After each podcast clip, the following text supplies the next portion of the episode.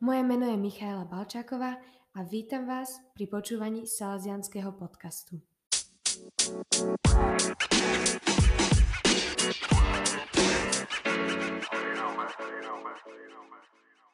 Dnes sa budem rozprávať so salesianským misionárom Martinom Bonkalom. Dobrý večer, čau čau. Ahoj Martin. Tak, dneska sme sa rozhodli opäť nahrať podcast s Martinom Bonkalom, keďže eh, odozvy na prvý podcast boli veľmi pozitívne. Minule sme teda rozprávali uh, trošku vo všeobecnosti o tvojej misii na Azerbajdžane, vo všeobecnosti o Azerbajdžane, uh, o tých misiách. Dneska by sme sa na to pozreli trošičku zbližšia. Um, už ťa na úvod asi všetci poznajú. Vedel by si nám teda na začiatok uh, rovno približiť vašu misiu, teda kde konkrétne ste a ako to tam vyzerá? Fajn. Takže Mm, veľmi často používaš slovo misia, tak možno len taká, taká poznámočka, že misia od slova misio, poslanie alebo poslaný. E, ako učeníci Ježiša Krista sme poslaní církvou na, na určité územie alebo k určitým, k určitým skupinám ľudí. Slovo misia alebo misionári priamo tam v Azerbajdžane veľmi neletí, alebo dokonca by som povedal, že sú až alergickí. Aj možno, že mm, nejaké tie mm, štátne inštitúcie a možno, že aj ľudia zviazané to majú možno, že z e, obdobia rozpadu Sovietskeho zväzu, nejaké tie 90. roky, kedy prichádzali, prichádzalo veľmi veľa skupín alebo e, ľudí z rôznych protestantských církví a veľmi tak hrdo alebo často používali slovo misionári. A miestnym ľuďom sa to veľmi nepáčilo, pretože boli dosť, e, tak by som povedal, hm, na, naviazčiví alebo taký, taký no, možno hrubo povedané, ale vtieravý, alebo taký nepríjemný, neodbitný. Mm-hmm. A z tohto obdobia vlastne mm, to nemá moc veľkú populárnosť, toto nazvanie. Tak skôr by som to nazval tak, že sme tam ako komunita, ktorá je poslaná alebo pozvaná k službe a zo strany cirkvi, aby sme svedčili o O Kristovej láske asi tak. Asi toto je bolo také najdôležitejšie. V čom pozostáva táto naša služba? Oficiálne ako katolická církev zo strany štátu sme pozvaní, aby sme ponúkali alebo organizovali, ako to oni hovoria, náboženský servis pre ľudí z rôznych strán sveta, ktorí prichádzajú za prácou, teda pre katolíkov z rôznych štátov, ktorí prichádzajú za prácou do Azerbajdžanu a pre občanov Azerbajdžanu, ktorí majú iné národné korene, teda nie ako Azerbajdžanci, ale teda, že sú to že potomkovia nejakých tých národov, čo som aj minule spomínal, teda, že nejakí Poliaci, Rusi, Nemci a tak ďalej. Čiže toto je akože oficiálne zadefinované. Ale zo strany cirkvi to chápeme ako fakt ako také svedectvo o, o Ježišovej láske, kvôli ktorej sme vlastne tam a o ktorej chceme, chceme nejak tak svedčiť. A ako konkrétne sa to deje? Možno prvá taká, taká najväčšia, alebo by som povedal naj, najviditeľnejšia prítomnosť, alebo, alebo taká činnosť katolíckej cirkvi je práve formou farnosti, keďže nejaké priame ohlasovanie medzi ľuďmi vzhľadom na zákony sa robiť nemôže, ale môžeme pôsobiť e, v rámci, v rámci farnosti a teda celý Azerbajdžan, čo je teda nejakých 10 miliónov ľudí, je vlastne jedna farnosť. E, niekto si povie, že čože a na čo, keďže nejakých 97% ľudí sa hlási k islamu ako tých kresťanov, to je zvyšné možno, že nejaké 1,5%, ak odratáme možno nejaké tie percentá ateistov a ehm, iných nekresťanských ehm, náboženstiev, že na čo tam vlastne akože toľko, toľko ľudí pôsobí alebo pracuje alebo tak, tak e, vlastne táto, táto farnosť je zložená z takých, by som povedal, troch podskupín a tie sa delia na základe vlastne používaného jazyka. Asi najväčšia skupina bude práve ľudia, ktorí, ktorí rozprávajú teda anglicky a teda my ich nazývame teda anglickojazyčná časť farnosti. Tých bude možno nejakých 300-350, čo sa tak aktívne zúčastňujú možno, že na, na živote, živote církvy. Druhá skupina by boli vlastne ruskojazyční, a teda, čo som už spomínal, že teda nejakí Rusi, Poliaci, a Nemci, Česi a kade kto, teda tých by bolo, bolo možno, že tak do stovky. A úplne taká najmenšia skupina by boli teda priamo azerbajdžansko-jazyční a tých je niekoľko desiatok, by som povedal. Hej. Z čoho pozostáva vlastne táto, táto naša služba, alebo táto činnosť? Tak dá sa povedať, že je to možno taká v, pr- v prvej fáze možno, že také vôbec rozprávanie alebo priblíženie možno, že Ježiša a jeho pôsobenia v, v živote ľudí a potom aj pôsobenia cez, cez církev, cez sviatosti, cez možno, že vzájomnú takú nejakú službu. Čiže išlo by tam už potom v rámci farnosti možno, že viac o takú katechetickú činnosť, teda ako mm, možno, že modliť sa spolu, rozmýšľať, čítať evanielium, uvažovať ako kresťania, katolíci, môžeme žiť v tých daných podmienkach na, na území Azerbajdžanu. No a potom teda jasne, že nejaké prípravy na sviatosti, vysluhovanie sviatosti a vlastne taký bežný sviatostný život, kde si vzájomne nejak tak pomáhame na mhm. ceste do neba, by som mm-hmm. povedal. Keď si to porovnáme s, nielen s Prešovom, ale aj so Slovenskom, tu na strediska vlastne organizujú aj rôzne tábory, stanovačky a takéto veci pre mladých. Uh, ako to vyzerá tam v Azerbajdžane? V rámci farnosti, tak čo som spomenul, tie tri rôzne skupiny, tak každá táto skupina vlastne si organizuje svoj aj taký voľnočasový program tak osobitne. Takže mm, hlavne teda v pre, v, počas, počas leta, počas letných prázdnin sa darí zorganizovať alebo usporiadať nejaké tie tábory, ktoré máme na, na chate pri mori, kde možno, niekedy na začiatku, keď tých ľudí bolo menej, sme organizovali, možno to boli aj niekoľko týždňové tábory, hej, že aj, aj tri týždne, potom bola nejaká týždeň, dva pauza a zasa tri týždne a tak. Teraz, keď je možno, že tých ľudí viac a takých aj aktivít sa možno darí nejak viac, že jasne, že robíme aj nejaké E, duchovné cvičenia a možno také poznávacie nejaké tábory alebo aktivitky alebo tak. Takže sme skôr mm, nejak organizujeme také týždňové, týždňové tábory.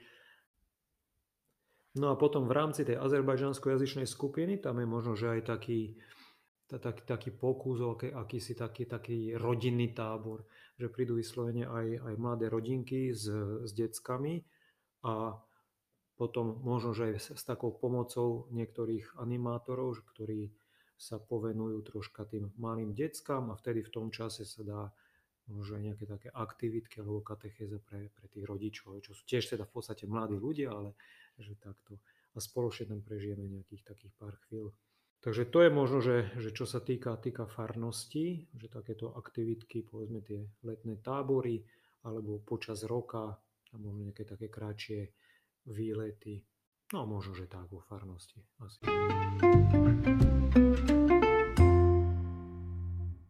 Majú tí ľudia záujem? Určite. Veľmi často teda, alebo taká väčšina ľudí, s ktorými pracujeme, tak e, sú, sú ľudia, ktorí možno, že na nejakú dovolenku niekde za hranice už určite nie, ale možno, aj v rámci Azerbajdžanu možno, si nemôžu dovoliť, teda aj finančne, aj tak.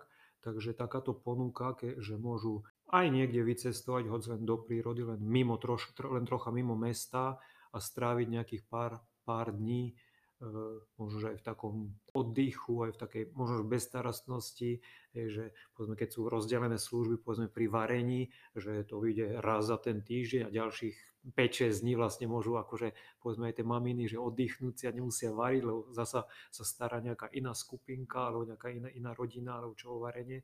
Takže my, myslím, že záujem o to je a je to, je to čosi veľmi pekné a sú, sú vďační za to. Uh-huh.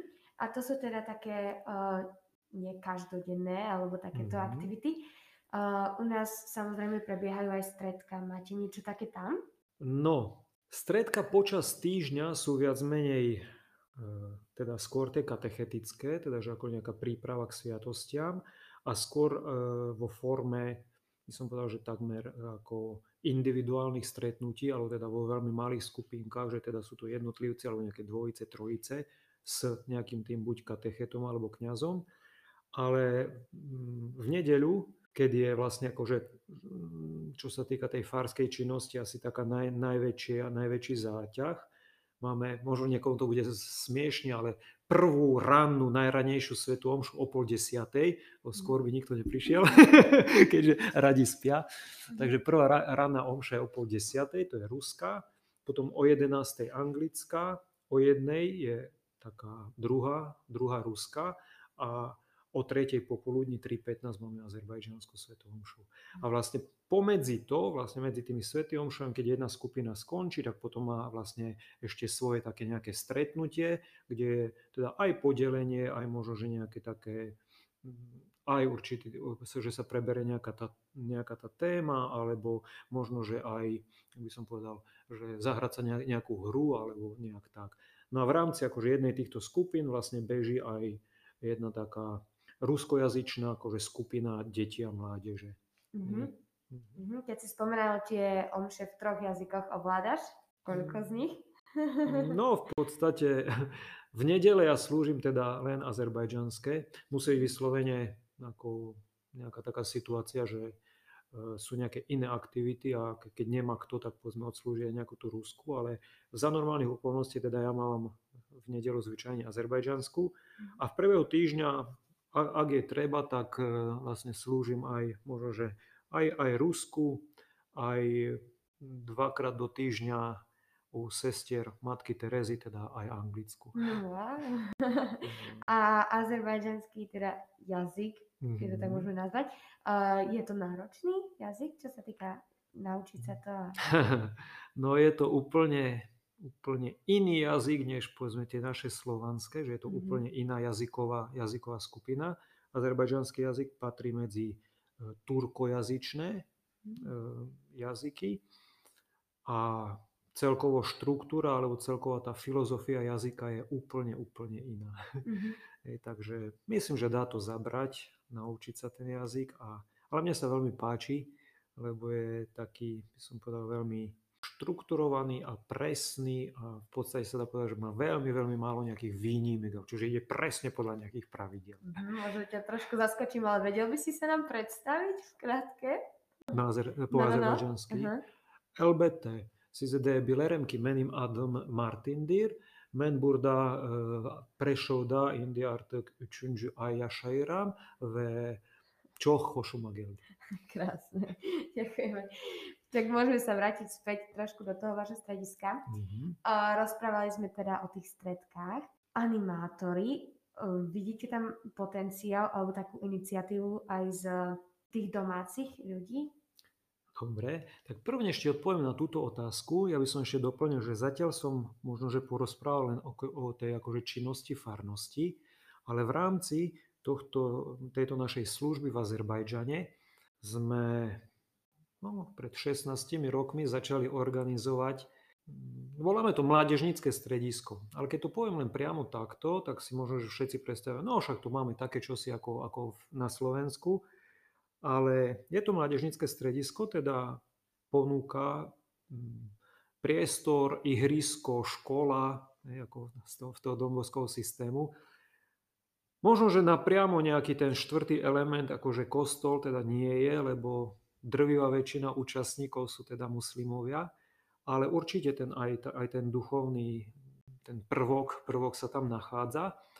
Ale je to teda stredisko, kde môžu prísť mladí ľudia ktorý, ktorým ponúkame, alebo od začiatku, keď sme to začali organizovať, sme ponúkli formu kurzov, a to boli predovšetkým angličtina a nejaké počítačové kurzy v, s, takým, s takým pohľadom, že ak niekto nadobudne takúto nejakú znalosť alebo zručnosť, tak potom možno, že môže to byť taký prvý krok, krok pre jeho budúcnosť, ako nájsť si prácu a e, robiť niečo hej, pre, pre svoju budúcnosť, pre, pre, pre, pre svoj život. A postupne sme tak nejak videli akože nejaké také ďalšie potreby Ehm, tak sme sedeli pri jednom stole a nejaké decka tam riešili povedzme nejakú matiku, tak som, som prisadol, pozeral, že čo, čo to robíte. Ale že troška z, ako, jak by som povedal, um, nestíham v škole, ale už tak som, som prisadol, sme troška možno spolu začali riešiť a, a, a tie decka, že a čo by sa nedalo aj na budúce, a tak vzniklo vlastne ako, ako hodina matematiky, mm-hmm a potom postupne pribudli ďalšie predmety, nejaká fyzika, čo tam máme dnes, chémia, e, história, zemepis a mnohé ďalšie. Čiže sú to vlastne také doučovania, kde decka, ktoré teda chcú sa niečo naučiť alebo nestíhajú v škole a takýmto spôsobom im vlastne pomáhame. Čiže ako väčšinovo činnosť je zameraná na, na takúto, takúto prácu, ale jasne, že robíme aj nejaké voľnočasové aktivity, tak v priebehu tých, tých rokov boli vlastne e, stolný tenis, gitara, tance, nejaké tie ručné práce, nejaké modelovanie, volejbal, basketbal, mm. troška futbal a tak kadečo, čo, čo decka baví. Hej. Mm. Vždycky je to teda, teda viazané na to, aký je záujem, aká je možnosť, teda nakoľko sú, a teraz sa možno že vrátim k tej tvojej otázke, k tým animátorom alebo k tým pomocníkom, že nakoľko sú tam ľudia, ktorí sú schopní alebo ochotní teda možno, že ta, takúto nejakú pomoc alebo krúžok alebo skupinku nejak viesť a ponúknuť takúto činnosť. A teda sú tam takí ľudia? Sú, aj keď vzhľadom na, hm, na životné situácie, kedy už veľmi častokrát mladí ľudia sú nejak tak odkazaní pomáhať rodine, že si hľadajú prácu, kde častokrát aj popri možno, že škole, alebo potom aj počas výšky, alebo tak, tak si hľadajú aj nejaké zamestnanie a tak. Mm. Čiže niekedy je to možno, že ťažké pre nich prísť a venovať ešte nejaký voľný čas, ktorý v podstate nemajú, ale nájdu sa aj takí mladí ľudia, ktorí hlavne teda možno, že počas prázdnin, že si nájdu aspoň nejaký čas a dokážeme zorganizovať potom už ten tábor nejaký alebo tak. Takže sú aj takíto, ktorí dokážu nejak tak bez, alebo bez, nejakých, bez nejakej finančnej náhrady teda mm. ponúknuť čosi, čosi mladším. Mm. O tomto možno ešte dodám, že sme sa aj presnejšie rozprávali v prvom adventnom podcaste, tak to by mal záujem, môžete si to vypočuť potom. No a teraz viackrát som sa stretla s tým, že na misiách po celom svete tí misionári alebo dobrovoľníci vyučujú priamo na školách. Funguje to tak aj u vás, alebo teda je to len tou formou vyučovania? No. V Azerbajdžane zasa podľa zákona nejakí cudzinci v podstate nemôžu vyučovať na školách, aj keď teda v, v, na súkromných školách by sa to dalo, hlavne teda, kde vyučujú povedzme nejaké jazyky alebo takto, ale ísť niekde na nejaké štátne školy e, v podstate nie je možné a možno aj z takého možno aj strachu, že by sme robili aj, aj nejakú teda akože náboženskú činnosť a tak, uh-huh. ale bol, boli pokusy, kedy sme možno, že s pomocou dobrovoľníkov aj zo Slovenska, ale aj miestnych, E, vypracovali možno, že také nejaké, nejakú takú tréningovú činnosť alebo ponúka také, že e, time management, teda využitie, využitie času, ako, ako si rozplánovať, možno nejaký zdra, zdravý životný štýl mm-hmm. a, a takéto nejaké veci, alebo že aké mám e, možno, že vlastnosti alebo predpoklady, na aké, aké zamestnanie by som sa hodil. A takéto kadejaké ako tréningy, alebo no my, my sme to nazvali tréningy, takže toto sme ponúkli, ale po väčšine tí riaditeľia škôl povedali, že teda nemajú záujem, lebo akože tam majú nejakého psychologa alebo tak, ale skôr sme za tým videli, videli taký, takú nejakú obavu, že mm, hej, báli sa mm. ísť do niečoho takého, čo bolo pre nich možno, že aj také nové a častokrát, že ľudia sa nejakých takých nových vecí boja. Mm. Takže na školách tam nepôsobíme, len v rámci tohto nášho strediska, čo je skoro škola, aj keď to nie je škola. Mm-hmm že je to všetko na dobrovoľnej báze. Kto sa chce niečo naučiť, tak, takže príde tam a nakoľko stíhame a môžeme, tak pomáhame. Mm, rozumiem. A teraz tento podcast nahrávame vo vianočnom období, tak možno sa spýtam, že ako tam vyzerajú sviatky u vás, možno či už veľkonočné, vianočné? Mm-hmm. No vzhľadom na to, že kresťanstvo je tam úplne menšinové, som spomínal tie percentá, tak vlastne v rámci väčšinového obyvateľstva tak Vianoce, Veľká noc či iné kresťanské sviatky sa vôbec neslávia a teda slávime to len v podstate my v kostole alebo v rámci tých, tých skupín. Čo sa týka Vianoc, tak e, Stretávame sa 24. decembra, čo je normálny pracovný deň, mm. ak to teda vyjde e, v priebehu týždňa. Ak to padne na nedelu, tak je, je možno, že troška lepšie, ale keď, keď to padne na normálny pracovný deň, čo je teda v podstate aj, aj v sobotu je pracovný deň, mm. takže, takže vlastne sa stretávame až večer, keď ľudia častokrát povedzme do nejakej 7. 8. sú ešte v robote, takže vlastne prvú takú vianočnú omšu máme o 9. večer, tá je ruská a potom o polnoci je anglická. Mm, to sa nemení, to je taká to, to, to viac menej, viac mm-hmm. menej takto, hej. Mm-hmm. Uh, takže stretávame sa tam a v, v, dá, dá sa povedať, že po tej ruskej, to môže byť nejaká hodinka, hodinka 15-20 trvá Sveta Omša, sa chvíľočku zostane možno nejaké také prvé prvé blahoželania, či možno, že odovzdanie nejakých malých darčekov pozornosti v rámci, v rámci tých svojich stretiek, kde častokrát funguje tá aktivita toho vylosovania si, či, či tak nejak už v priebehu adventu, kedy snažíme sa tak nejak, že aby to bolo predovšetkým ako taká modlitbová pomoc hej, za toho človeka, ktorého som si vyťahol. A je možnosť teda, že pripraviť možno, že nejaký malý darček, nejakú, nejakú, nejakú spomienku alebo tak. A možno, že chvíľka sa posedí pri nejakom čaji a veľmi často teda ľudia už potom odchádzajú domov, pretože metro funguje len do polnoci a s autobusmi to je tiež niekedy ťažko mhm. a dá sa povedať, že z celej tej farnosti, tej ruskojazyčnej alebo azerbajdžanskojazyčnej, možno len dve alebo tri rodiny majú svoje vlastné auto, takže ne, ne, nemôžu sa mhm. spolahnúť ani na to. Mm. Takže vlastne snažia sa, aby teda už do polnoci boli doma. No. Takže to potom... znamená, že keď by som chcela zažiť vianočnú atmosféru peknú, tak Azerbajdžan nie je zrovna mm, štát, do ktorého by som mala zamieriť? No záleží, čo si predstavuješ pod pojmom pekná vianočná atmosféra, pretože si myslím, že pekná vianočná atmosféra nie je v nejakých tých vonkajších výzdobách mm. a neviem, neviem čom, ale však e, povedzme kost, v kostole máme výzdobu, ľudia prídu a máme, akože spievame spoločne mm-hmm. nejaké vianočné sveté omše, je možno, že krátke, ale také spoločné, možno, že oslavenie aj pri tom čajíku alebo pri, nejakém, pri nejakej tej sladkosti. A ľudia sa veľmi pekne oblečú, to je tak, také veľmi, veľmi pekné. Hej, a potom s tou azerbajdžanskou skupinou my, my sme si možno za tie roky vypracovali taký, taký zvyk, že ako, ako rodina sa stretávame v, na sviatok Svetej rodiny, čiže mm-hmm. čo zvyčajne potom slávime tú pr, prv, prvú nedelu po, po narodení pána, po Vianociach. Hej? A vtedy Takisto už dopredu si oni že e, spravia nejaké také, také lístočky alebo rozlosujú alebo pripravia, že ja neviem, tá, táto rodinka ja neviem, pripraví nejaký šalátik, táto rodinka pri, neviem, nejaké grillované kurča, táto mhm. nejaké ovocie, títo prinesú, ja neviem, e, nejakú Pepsi alebo proste čosi takéto a sedíme spolu, rozprávame, debatujeme, spievame a takto, takže máme aj takéto rodinné mhm. posedenie. Mm-hmm. A potom, keďže ak v niektoré roky e, je vyslovene akože aj pekné počasie, teple, tak niektoré roky sme si potom ešte dali aj volejbal vonku na, na dvore. na um, tak to boli Vianoce a čo mm. Veľká noc?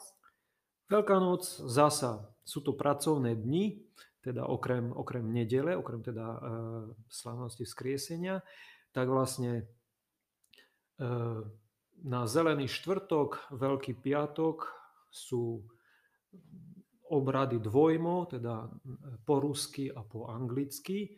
Doteraz sme po azerbajžansky nerobili, pretože tá skupina je tak, tak maličká a potom ani časov by sa to nedalo zvládnuť, keďže hovorím, že pracujú a teda zvyčajne sme robívali o 7 večer potom tie ruské a o 9 anglické, takže už, už to tam nebolo kde nejak, nejak vtesnať. Na Bielu sobotu posledné roky sme robili také spoločné slávenie, hej, keďže tam to musí byť po západe slnka a v tamojších zemepisných šírkach to slnko zapada teda pomerne neskoro, takže e, veľkonočné obrady, teda tú Bielu sobotu máme po 9. večer, alebo teda o 9. večer začíname a robievali sme to taký, hm, by som povedal, liturgický mix, taká azerbajdžanská liturgia by som povedal, že niektoré časti sú na ruskom jazyk, alebo po rusky teda, a vtedy cez projektor sa premietajú povedzme, texty čítaní na anglickom a azerbajdžanskom.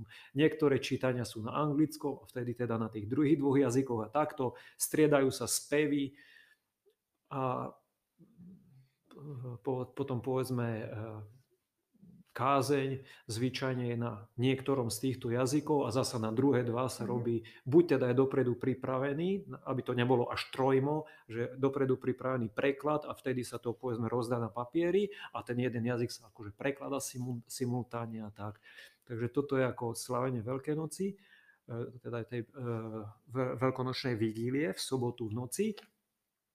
Zvyčajne na, na toto slávenie prichádza k nám ako na návštevu, by som povedal, takú bratskú návštevu, aj pravoslavný biskup s nejakými zvyčajne dvoma kňazmi, dvoma, troma, čo je veľmi pekné, pekné gesto, keďže aj oni ako pravoslavná církev sú vlastne v rámci Azerbajdžanu ako menšina.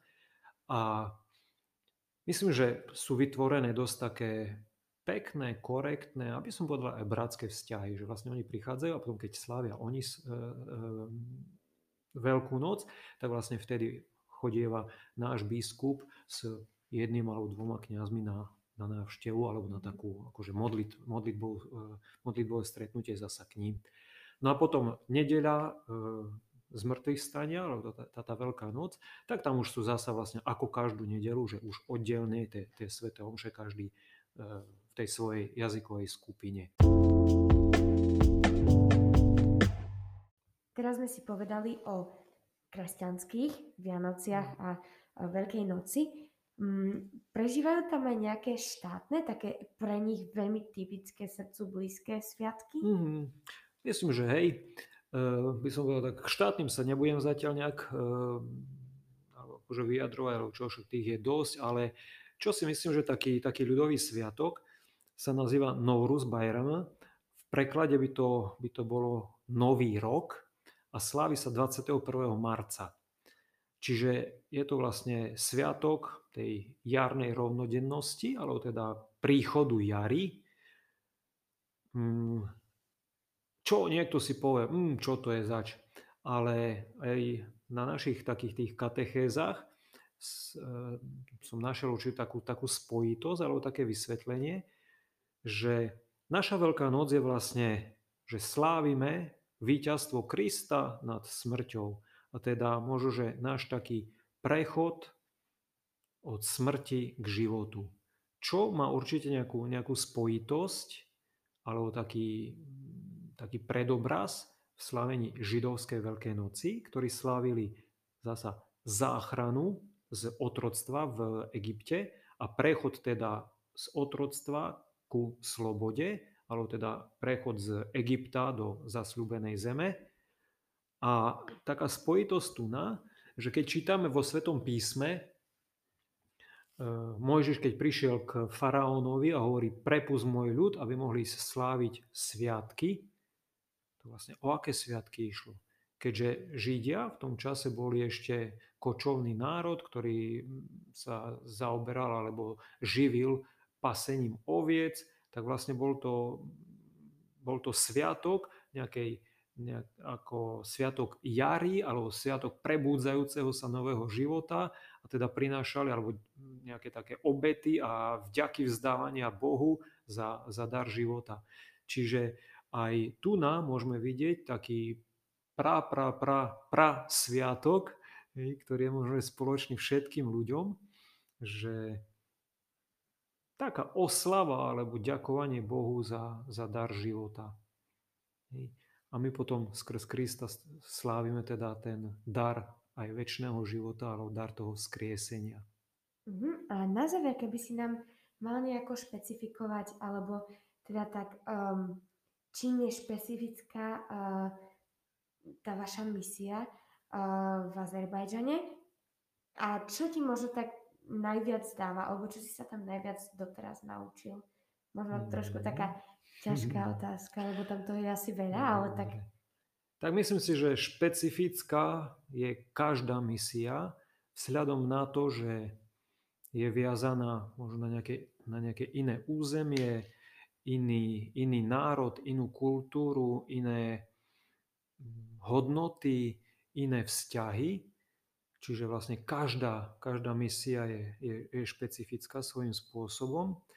Tá naša možno som to už, už aj spomínal, že teda väčšinovo 97% ľudia sú moslimovia a teda možno nie je tam taká veľká otvorenosť pre posolstvo Krista, ale určite všetci ľudia sú otvorení pre, pre lásku, slušnosť, nejaké bratstvo. A teda takýmto spôsobom aj my, ktorí veríme že Ježiš je cesta, pravda a život, že On je Boh, že On je láska, môžeme svedčiť o, o tejto láske alebo ukazovať ju aj tým, ktorí, ktorí možno, že túžia po láske, ale častokrát ju vo svojich že rodinách, vo svojej kultúre nezažívajú, alebo zažívajú možno, že nie v autentickej forme. Takže možno, že to. A čo som sa tam naučil? Myslím, že za tých, za tých pár rokov, že všetci môžeme a máme byť nejakými takými služobníkmi alebo nástrojmi. Že Mesiáš je len jeden. Mesiáš je len Ježiš. A vôbec nezáleží na tom, s koľkými ľuďmi pracuješ alebo pre koľkých ľudí pracuješ, ale nakoľko dokážeš byť tam autenticky, nakoľko tam medzi nimi a s nimi dokážeš byť ty sám v spojení s Kristom a teda nakoľko ty sám dokážeš svedčiť alebo proste aj vytrvať v, tej, v tejto službe a mm, pozornosti a odpúšťaní a tak. Mm-hmm, tak krásna myšlienka na záver. Za rozhovor ďakujem Martinovi Bonkalovi. A ja ďakujem a teším sa, že aj na nejakých nových svetkov Ježiša Krista. čau, čau. thank you